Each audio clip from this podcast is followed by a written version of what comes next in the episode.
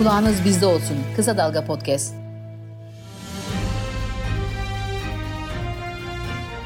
Usta gazeteci Faruk Eren'le söz her hafta salı günü Kısa Dalga'da.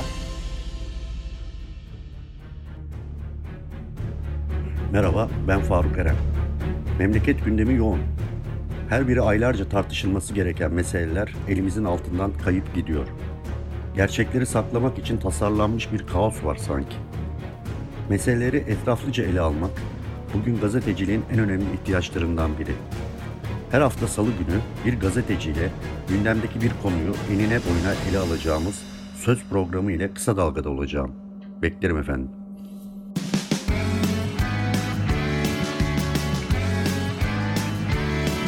Kulağınız bizde olsun. Kısa Dalga Podcast. Merhaba Kısa Dalga izleyicileri. Ee, biliyorsunuz geçtiğimiz hafta yine büyük bir vurgun yaşandı. Bir dolandırıcılık olayı. Ee, bir kripto para e, dolandırıcılığı bu kez. E, Türkiye'de ilk kez oluyor. E, Todex şirketinin sahibi 2 milyar dolar gibi büyük bir rakamdan söz ediliyor. Kripto parayı alıp kaçtı. E, bu ilk ama Türkiye'de dolandırıcılık ilk kez olmuyor.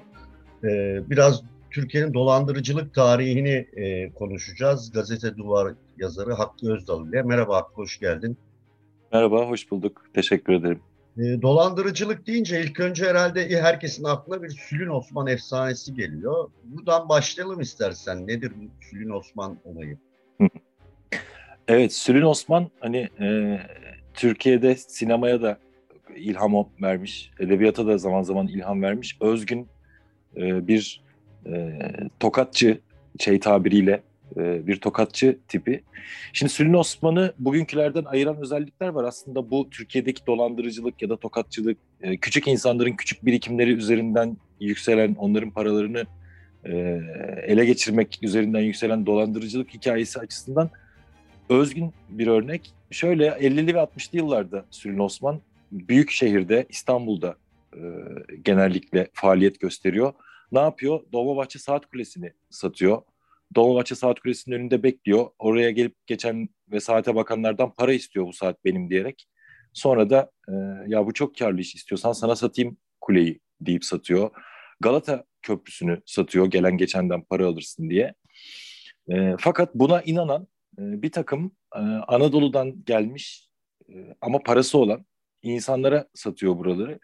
Enteresan iki e, beyanı var Sülün Osman'ın. Bir tanesi Galata Kulesi'ni sattıktan sonra yakalanıp mahkemeye çıkarıldığında hakime şöyle söylüyor. Kusura bakma hakim bey diyor. E, memlekette Galata Kulesi'ni alacak eşekler olduğu sürece ben bu kuleyi satarım diyor. Birincisi bu. İkincisi bu daha enteresanı bir başka mahkemede yargılanırken bu sefer Dolmabahçe saatini e, saat kulesini sattığı için e, yargılanırken şöyle e, çok özel bir şey söylüyor bence. Diyor ki ben hayatım boyunca beni dolandırmaya çalışmayan hiç kimseyi dolandırmadım. Yani aslında benim dolandırdığım herkes beni dolandırmaya çalışıyordu. Aslında bir uyanıklığı istismar ettim ben e, demek istiyor. Şu şöyle de bir olayı var. E, sabahları altı buçukta kuyumcuların önüne gidiyor Osman. E, Osman Sülün. Soyadı Sülün. E, kuyumcuların önüne gidiyor ve çok panik halde e, eşim ameliyatta e, bu e, bilezikleri satmam lazım diyerek e, sahte bilezik satıyor kuyumcu kapılarında. Bir yarı fiyatına satıyor. Aslında yarı fiyatına zor durumdaki bir insanın elinden altın bilezik aldığını sanan kişi aslında zor durumdaki birini dolandırdığını, onun parasını aldığını düşünen birisini dolandırmış oluyor. Bu açıdan da hani bir etik kendince bir etik şey kuruyor. Beni dolandırmaya çalışanları dolandırdım diyor. Sürün Osman'ın şöyle bir yanı var bu açıdan.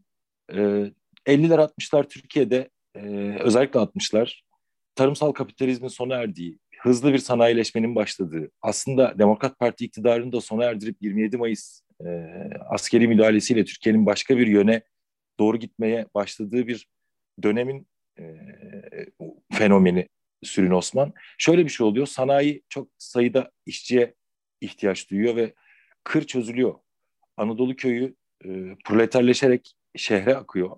Bu esnada da bir miktar tabii Anadolu sermayesi de akıyor. Tarlayı tapanı satan e, İstanbul'a da geliyor. O büyük yığın hareketinin e, yarattığı olanaklardan yararlanıyor Sülün Osman. Bu açıdan hem 1980'lerde ortaya çıkacak bankerler e, silsilesinden hem de sonra belki sohbetin devamında konuşacağımız diğer dolandırıcılıklardan ayrı bir yanı var. Daha bireysel bir performans onunki. Henüz sistem haline gelmiş bir dolandırıcılık değil. Sistemin açıklarından, sistemin yol açtığı e, kirli havuzdan, kirli sudan yararlanan e, bir e, kişisel zanaat neredeyse bir tür e, terzisi diyebiliriz dolandırıcılığın Sülün Osman için. Aslında işte tam da e, bıraktığın yerde bankerler olayı var 1980'lerde. 80'lerin e, başı yani 12 Eylül askeri darbesi olmuş. E, böyle bir ortamda e, büyük yüksek enflasyon var, ekonomik kriz var ve üstüne bir de siyasi bir askeri darbe, bir faşizm dönemi. Birdenbire bankerler ortaya çıkıverdi. Ee, yüksek faizde yurttaşların parasını toplayıverdiler. Ee, tabii bu çok uzun sürmedi. İlk gidenlere bir, bir miktar herhalde ana paradan yüksek faizler dağıttılar ama büyük, kısa sürede çöktüler. Yani e, bunların en önemlisi e, Castelli'ydi, e, banker Castelli'ydi ama e, örneğin Emin Çolaşan'ı e, en ünlü kitabıydı herhalde. İlk kitabı Yalçın Nereden Koşuyor. İlk kitaplarından biriydi herhalde. Ve çok satmıştı. Genç bankerin hikayesini anlatıyordu. E, o yurttaşlardan topladığı parayla nasıl şaşalı bir hayat sürmüştü. Aslında hani hala da kır nüfusu Türkiye'nin o dönem çok fazlaydı. Yani e, 40-45 milyon nüfus var ve nüfusun büyük bölümü hala kırlardaydı. E, a, ama bankerlerin 300 bin kişiyi mağdur ettiği yani 40 milyonluk bir ülkede büyük bir rakam. E, bu bankerlerle ilgili diyeceğin bir şey var mı? Hı hı. Bence o da doğrudan e, sanırım 12 Eylül ile ilgili bir şey. Hani kısa bir hatırlatma e, izleyiciyi sıkmadan kısa bir hatırlatma e, yapma ihtiyacı duyuyorum. Şimdi 12 Eylül e, büyük bir e, işçi sınıfı hareketinin olduğu koşullarda aslında gerçekleşiyor. E, yanlış hatırlamıyorsam bine yakın grev var 11 Eylül 1980 günü. Ve e, önemli kazanımları var işçilerin. Ücretler üzerinde kazanımları var ve işçilerin ücret kazanımları tüm topluma sirayet ediyor. Hani öğretmen de, doktor da e, işçilerin belirlediği e, ücret e, rejiminden faydalanıyorlar. 12 Eylül'ün en büyük fonksiyonlarından bir tanesi zaten hani 24 hepimizin malum 24 Ocak kararları var. Mimarı da Turgut Özal. 24 Ocak kararları uygulanacak. Türkiye serbest piyasa ekonomisine tam anlamıyla iltihak edecek. E bunun başarılabilmesi için e, işçi direncinin ya da sol solun yarattığı toplumsal muhalefet direncinin kırılması lazım. 12 Eylül silah zoruyla bir yandan bunu yapıyor, bir yandan da 24 Ocak kararlarını hayata geçiriyor. Ne bu? Ee, enflasyonu engellemek için ücretlerin dondurulması, durdurulması ve ücret talepli ya da sosyal hak talepli e, grevlerin, e, mücadelelerin engellenmesi, fizik zoruyla engellenmesi e, ve hani e, yüksek faiz e, buna karşı donmuş ücretlerle alım gücünün zayıflaması, iç pazarın e, baskılanması ve ihracata dönük ihracatçı bir e, burjuvazinin, e, sermayenin gelişmesi. Şimdi koşullar bu olunca insanlar bir anda e, hem toplumsal dayanışma örgütlerinden mahrum kalmışlar. Sendikalar kapatılmış, siyasal partiler kapatılmış.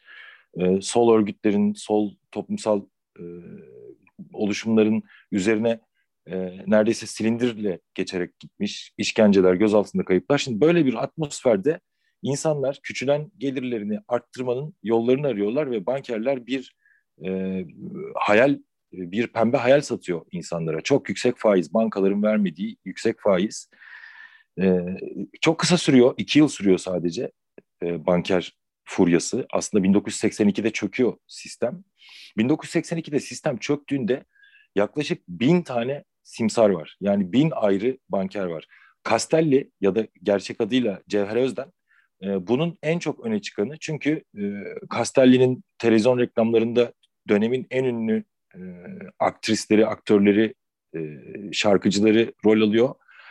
E, 1982 Fenerbahçe futbol takımının çok e, şey olduğu, formda olduğu, şampiyonluklar kazandığı bir dönem Fenerbahçe'nin göğüs e, form, formasındaki göğüs reklamı Banker Castelli.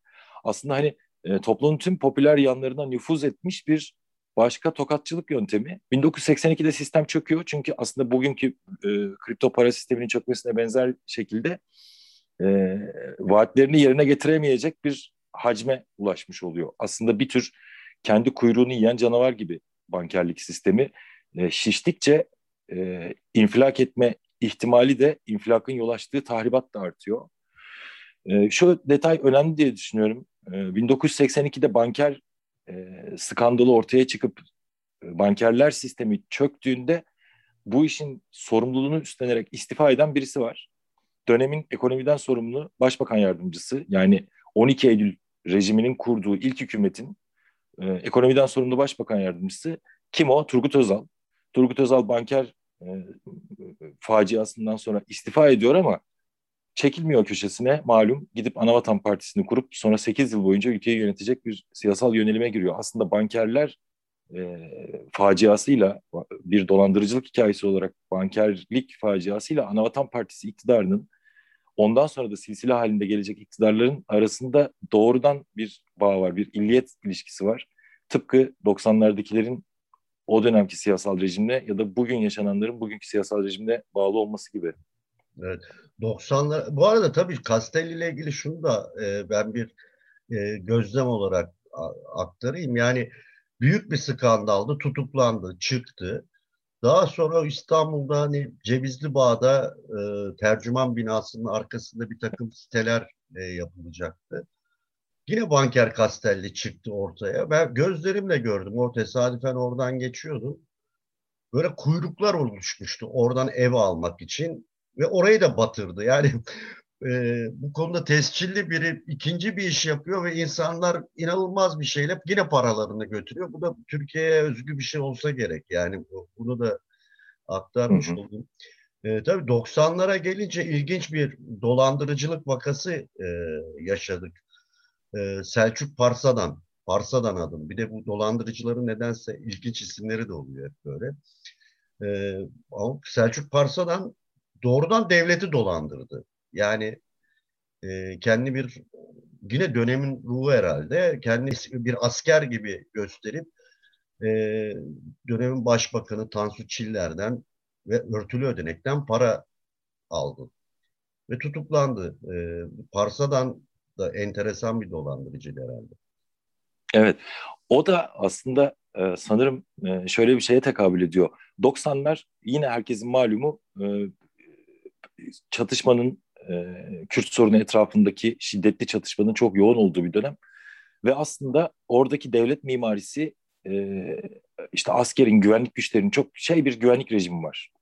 E, olağanüstü hal ilan edilmiş ülkenin e, önemli bir bölümünde e, hatta kentlerde de, büyük kentlerde de, İstanbul'da, İzmir'de de e, Kürt siyasetiyle devlet sık sık karşı karşıya geliyor.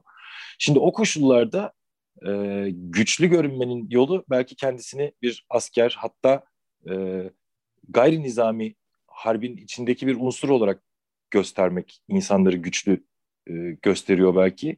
Parsa'dan da sanırım bunu kullandı daha çok ve ülkenin başbakanını bile bu yolla kandırabilecek bir iklimin ortaya çıktığını da göstermiş oldu. Sanırım e, Faruk şöyle de bir durum var. Tüm e, dolandırıcılar e, bir bakıma da bir peçeyi indiriyorlar. Ülkenin e, nasıl yönetildiğine, yönetim şeklinin içindeki açıklara dair bir peçeyi de indiriyorlar. Parsada'nın yaptığı da bu oldu.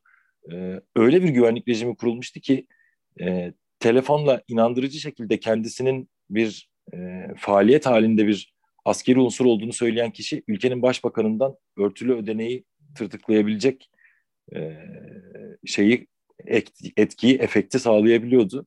Parsa'dan bu açıdan enteresan. Belki e, gündemimizde olacaktır zaten. Aynı dönem, e, şimdi Türkiye toplumu zaten neredeyse e, orada bir yarılma yaşıyor. Aynı dönem bir başka şey var. İslamcılar e, siyaseten başarı kazanmışlar ama ordu başta olmak üzere ülkenin yerleşik bürokrasisi İslamcılara karşı çok temkinli, tedbirli. Orada başka bir şey ortaya çıkıyor. İşte holdingler, Kombas'tan, İmpaş gibi e, holdingler ortaya çıkıyor. Onlar da çoğunluğu yurt dışında çalışan e, hani gurbetçi diye tabir edilen insanların küçük birikimleri olmak üzere içeride de e, bir takım birikimleri toplayarak bir başka alan yaratıyorlar. Evet o İslami holdingleri konuşacağız. Ben bir kısa bir parantez yine aynı dönemde bir başka şey e, bir saadet zinciri kuruluyor aslında. E, Titan bir de böyle afili bir ismi var. Uluslararası bilmem ne falan gibi. E, Kenan Çeran oldu. Hatta vergi evet. rekortmeni oluyor. 35 bin üyesi var ve şaşalı bir yaşam. Tüm üyelerine aynı e, yaşamı vaat ediyor ama hatta gazetelerde şey diye çıkmıştı. Olay patlayınca, e, bu paralar batınca e, para tarikatı diye baş manşet atılmıştı. Onu hatırlıyorum. Ben de o zaman o dönem Yeni Yüzyıl gazetesindeydim. E, bunu çok detaylı konuşmayalım ama İslami holdingler e, meselesi önemli tabii.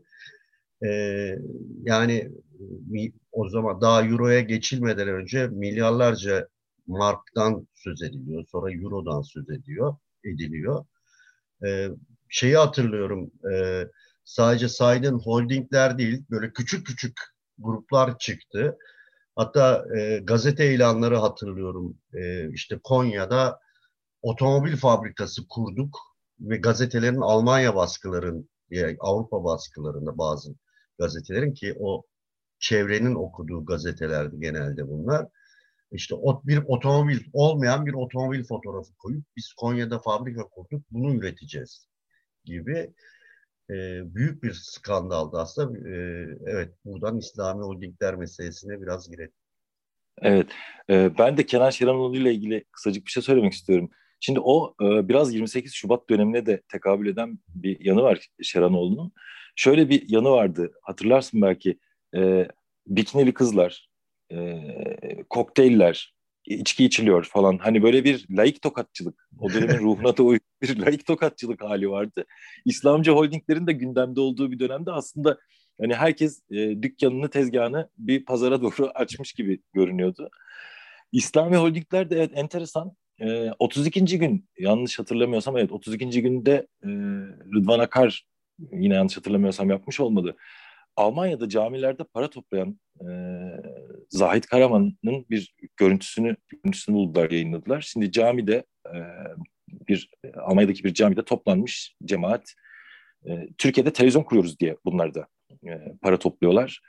E, büyük bir para toplanıyor bir holding üzerinden. Şöyle söylüyorlar işte Türkiye'deki televizyonların durumu ortada. Çoluğumuzla, çocuğumuzla, ailemizle seyredemiyoruz. E, ahlaksızlık diz boyu. Biz dini değerlere uygun bir gazete ve televizyon kanalı kuracağız.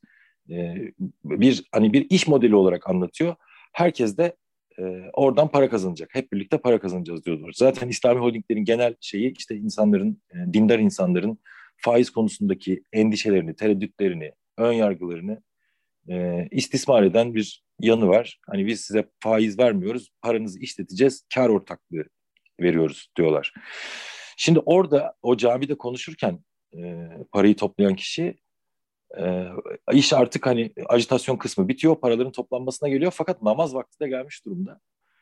E, caminin imamı şey diyor, tamam hele bir parayı toplayalım, sonra namazı kılarız. Yani namazı bile sonradan röportaj yapılan bir e, oradaki bir e, cemaatten birisi de diyor ki yani orada uyanmalıydık aslında. Hani namazı ertelemek nedir? Namazdan daha öncelikli hale gelen bir şey varsa oradaki o tutkuyu anlamalıydık. Oradaki hırsı bir an önce parayı toplayıp gitme halini anlamalıydık diyor. İçeride de e, çok böyle şeyler yaptılar. E, dediğin gibi e, genellikle e, hayal satarak işte biz otomobil üreteceğiz. Hatta e, Jet Fadıl diye anılan sonra Fadıl Akgündüz de e, Jetpa diye bir şirket kurup dönemin ünlü futbolcularını Sergen Yalçın'ı, Hamza Hamzaoğlu'nu, e, İstanbul Spor'u e, e, finanse edip e, epey bir para topladı. Sonra o da cezaevine girdi, çıktı, milletvekili oldu. Tekrar e, Kapris diye inşaatlar yaptı. O da daha yakın zamanda Bayrampaşa'da. E, İslami holdingler e, Türkiye'deki e, siyasal sistemin dışladığı e, siyasal İslamcıların etki alanındaki, nüfuz alanındaki e, küçük insanları ve onların gelirlerini e, istismar eden bir sistem kurmuşlardı. O açıdan belki e, bugünkülere benzeyen bazı yanları var ama bütün o dolandırıcılık silsilesi içinde belki de duygusal açıdan en kirlisi, insanların hani dindarlık duygularını istismar eden en kirlilerinden bir tanesiydi. Çok büyük paralar topladılar ve aslında hem yeni sermaye sınıfına yeni unsurlar çıkardılar, yetiştirdiler oradan. Bugünkü e, belli başlı büyük yeşil sermaye, Anadolu sermayesi diye anılan kesimlerde o paraların izleri vardır. E, ikincisi orada kazandıkları paralarla kurdukları gazetelerden, televizyonlardan kimseye kar payı dağıtmadılar ama bugün her biri devletin kanatları altında e, olan pek çok kurumda kurdular gerçekten. E, bu, bugün hala etkilerini yaşadığımız bir süreçti o. Bağımsız, objektif, kaliteli haber. Kısa Dalga Medya.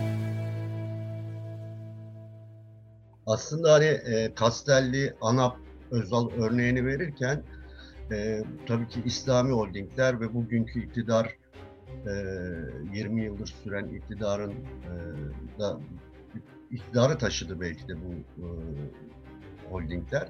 Bize JETMA deyince Fadıl Akgündüz e, bağımsız milletvekili seçildi cezaevinden e, çıkınca sanırım.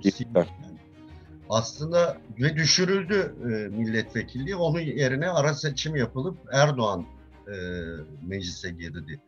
E, böyle bir şeyi de vardı. E, bir de tabii AKP iktidarı sırasında olan büyük bir yani bir sürü büyük yolsuzluk örnekleri oldu. Daha dolandırıcılık. E, bunlardan biri bir dönem çok şeydi ve unutuldu. Deniz Feneri olayı. Yine hı hı. E, e, yine Doğan medyasının aslında ortaya çıkardığı ve üzerinde bir müddet tepindiği, gündeme taşıdığı, haber yaptığı e, büyük bir olaydı Deniz Feneri de ama iktidar bir şekilde örttü üstünü e, ve bunun konuşulmasını istemedi. Bu arada şeyi unuttum ben söyleyecektim. Bu Erdoğan e, başbakanken Almanya'ya gittiğinde e, bu İslami holdinglere para kaptıran e, oradaki e, Türkiye Cumhuriyeti vatandaşları işte bu sorunu sık sık gündeme getiriyorlardı Erdoğan'la buluşmalarında. En sonunda bir gün şey dediğini hatırlıyorum. Bana mı sordunuz bu parayı verirken diye bir laf etmişti diye hatırlıyorum. Buradan Deniz Feneri'ne geçelim istersen. Hı hı. Evet, Deniz Feneri e, Doğan grubunun e, Hürriyet'in Almanya bürosundan başlayarak üstüne gittiği bir şeydi. Ben de o dönem Doğan grubunda çalışıyordum. E, ve e, Deniz Feneri e, haberleri, Deniz Feneri davası, skandalı Erdoğan ve AKP yönetimiyle aslında Doğan grubunun ya da merkez medyanın da ilk hani oradaki gerilimin bir çatışmaya dönüştüğü ilk büyük işaretlerden bir tanesi oldu. Deniz Feneri konusunda şöyle e, biraz elleri bağlı kaldı başlangıçta en azından. Alman makamları da konuyla ilgilendiler. Hani suçun işlendiği yerlerden bir tanesi e, Alman Federal Cumhuriyeti olduğu için e, oradaki federal mahkemeler devreye girdi ve bazı tutuklamalar orada da yapıldı ve Türkiye'de de ona tekabül edecek bir soruşturma yürütülmek zorunda kalındı. Şimdikinden farklı olarak o dönem biraz daha hani yargı konusunda e, şimdiki kadar hakim değillerdi en azından.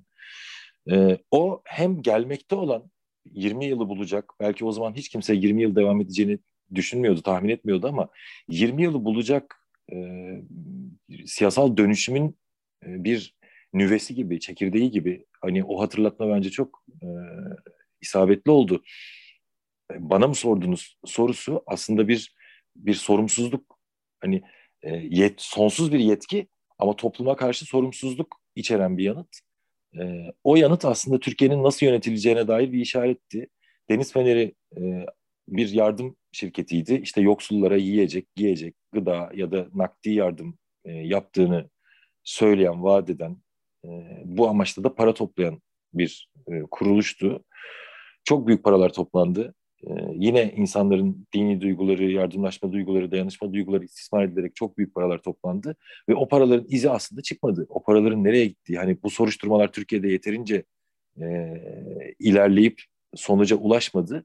Ve biz hala Deniz Feneri adı altında hem Almanya'dan hem Türkiye'den toplanan o muazzam paranın kimin kasasına girdiğini, hangi amaçla kullanıldığını sarih bir şekilde, net bir şekilde öğrenebilmiş değiliz. E, ve bugünkü siyasal mimariyle o para arasında nasıl bir ilişki, nasıl bir finansman ilişkisi var? Dolayısıyla bunu da tam olarak öğrenebilmiş değiliz. Ama bu şüphe e, gerçekler eğer bir gün açığa çıkarsa e, hakikat halini alacak. Ama çıkmadığı koşullarda da o şüphe hep bu siyasal gelişmenin üstünde duracak. Deniz Feneri hem bir dolandırıcılık hikayesi hem de bir e, siyasal yordam, ülkeyi nasıl yönetileceğine dair bir siyasal yordam hikayesi olarak bu dönemin, bu dönemki iktidarın önemli bir e, başlangıç adımıydı bence de. Bir de tabii bu dönemde, yakın dönemde yaşadığımız e, hatta e, bir çiftlik bank olayı var.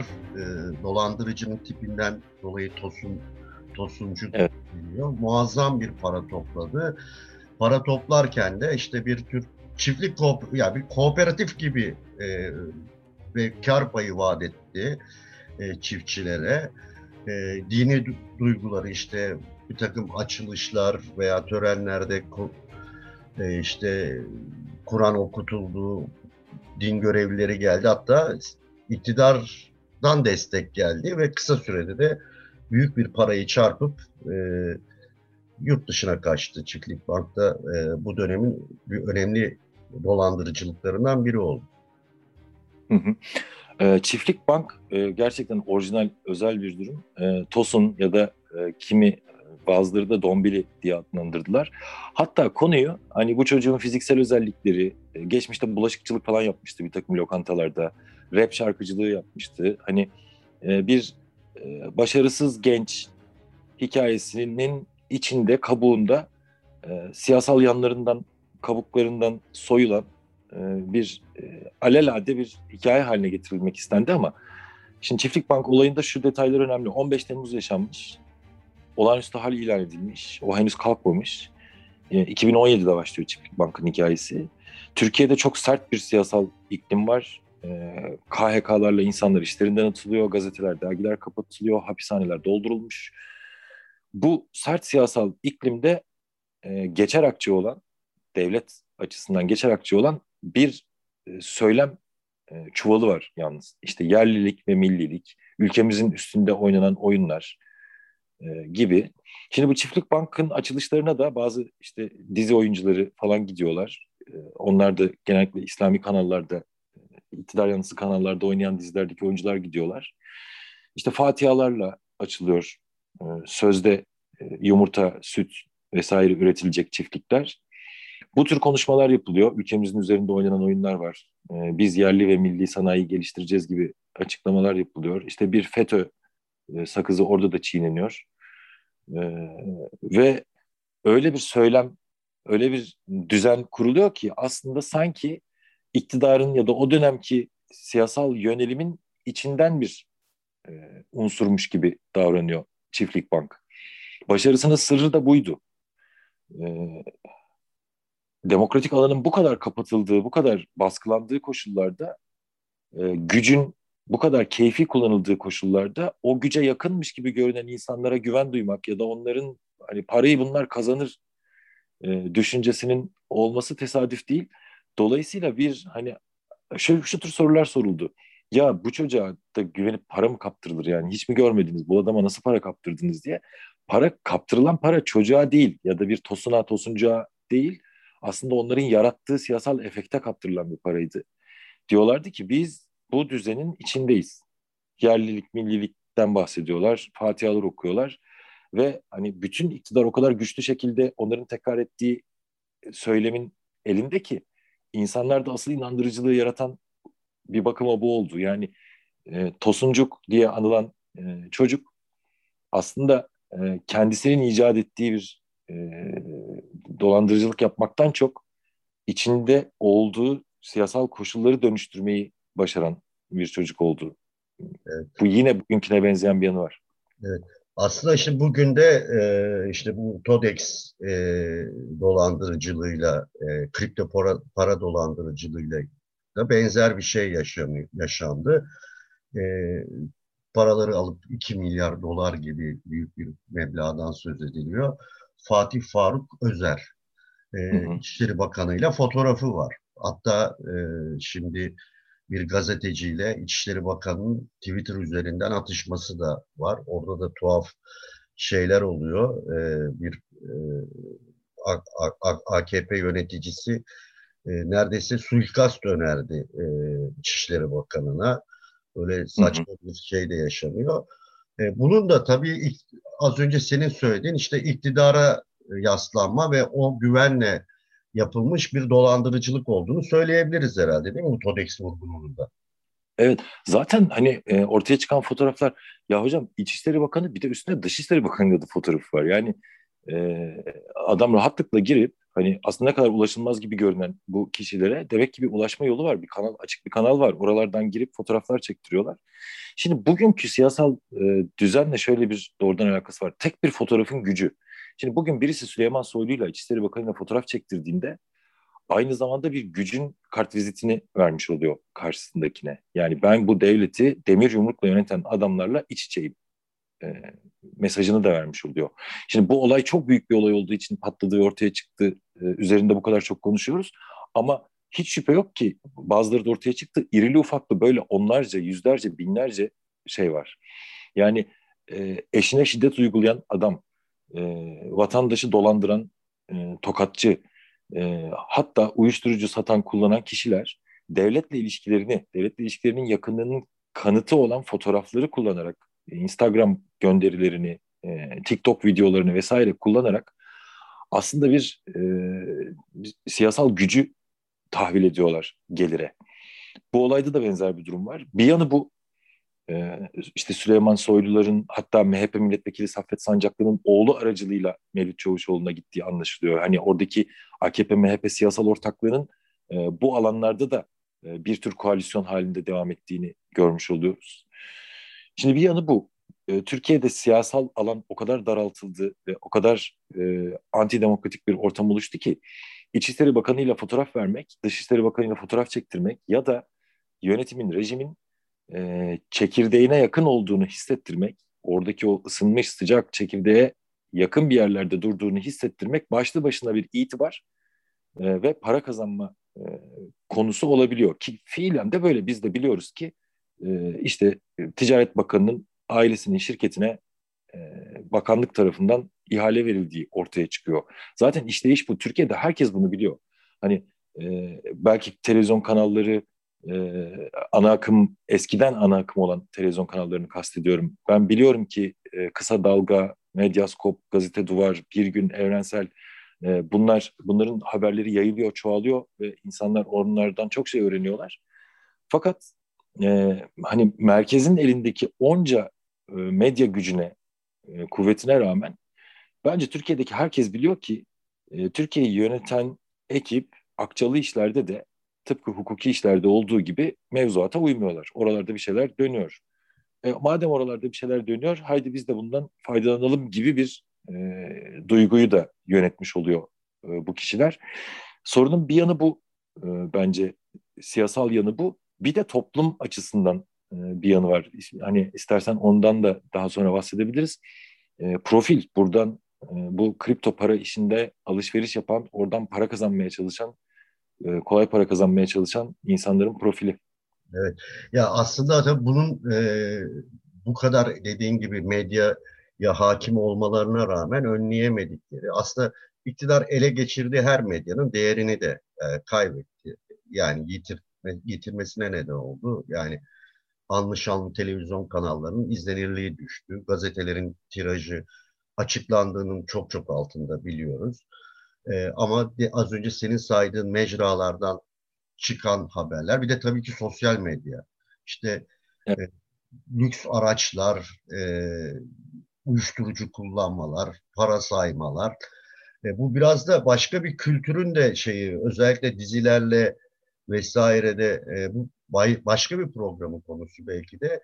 E, yani ben devlete yakın olurum ama her her türlü yasa dışılığı da yaparım e, kültürü oluştu. Yani her türlü suçu işlerim ama devletin adamıyım gibi. Bu ama dediğim gibi başka bir programın konusu. Biz bugün dolandırıcılığı konuşuyoruz ama geldiğimiz yer herhalde e, galiba bütün bir ülkenin dolandırılması hadisesi. E, bu ne bileyim Merkez Bankası'nın rezervleri yok. Mesela bu sorulamıyor. E, iktidardan çelişkili açıklamalar geliyor ama bizim de süremizin sonu geldi. E, bu TODEX vurgunuyla birlikte e, Türkiye'de dolandırıcılığın tarihini Hakkı Özdal'la konuştuk. Hakkı teşekkür ederim. Son diyeceğim bir şey var mı? Öyle kapatalım. Seninle kapatalım. Evet evet ben son ben de son bir cümle söylemek istiyorum. Şimdi bu TODEX kendisi açıklıyor yatırımcılarının profilini. Toplam e, %78'i yatırımcıların %78'i 18 ile e, 34 yaş arasında. Bence bu çok e, dikkat çekici bir veri. Türkiye'nin gençliği e, yarına ilişkin bir ümidi e, neredeyse olmayan okumakla ya da liyakatla kendisine bir gelecek inşa edebileceği umudunu çoktan kaybetmiş gençlik belli ki e, bu yollarla kripto para, e, hızlı para kazanma, yüksek faiz, e, bir tür e, simyacı gibi e, küçük parasını birdenbire büyütecek insanlara onların siyasal yakınlıklarına da e, bakarak e, gönül indirmişler, inanmışlar.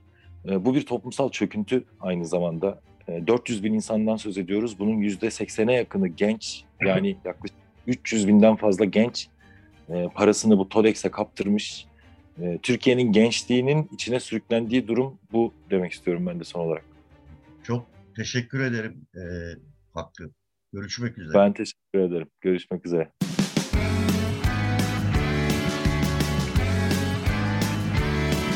Kulağınız bizde olsun. Kısa Dalga Podcast.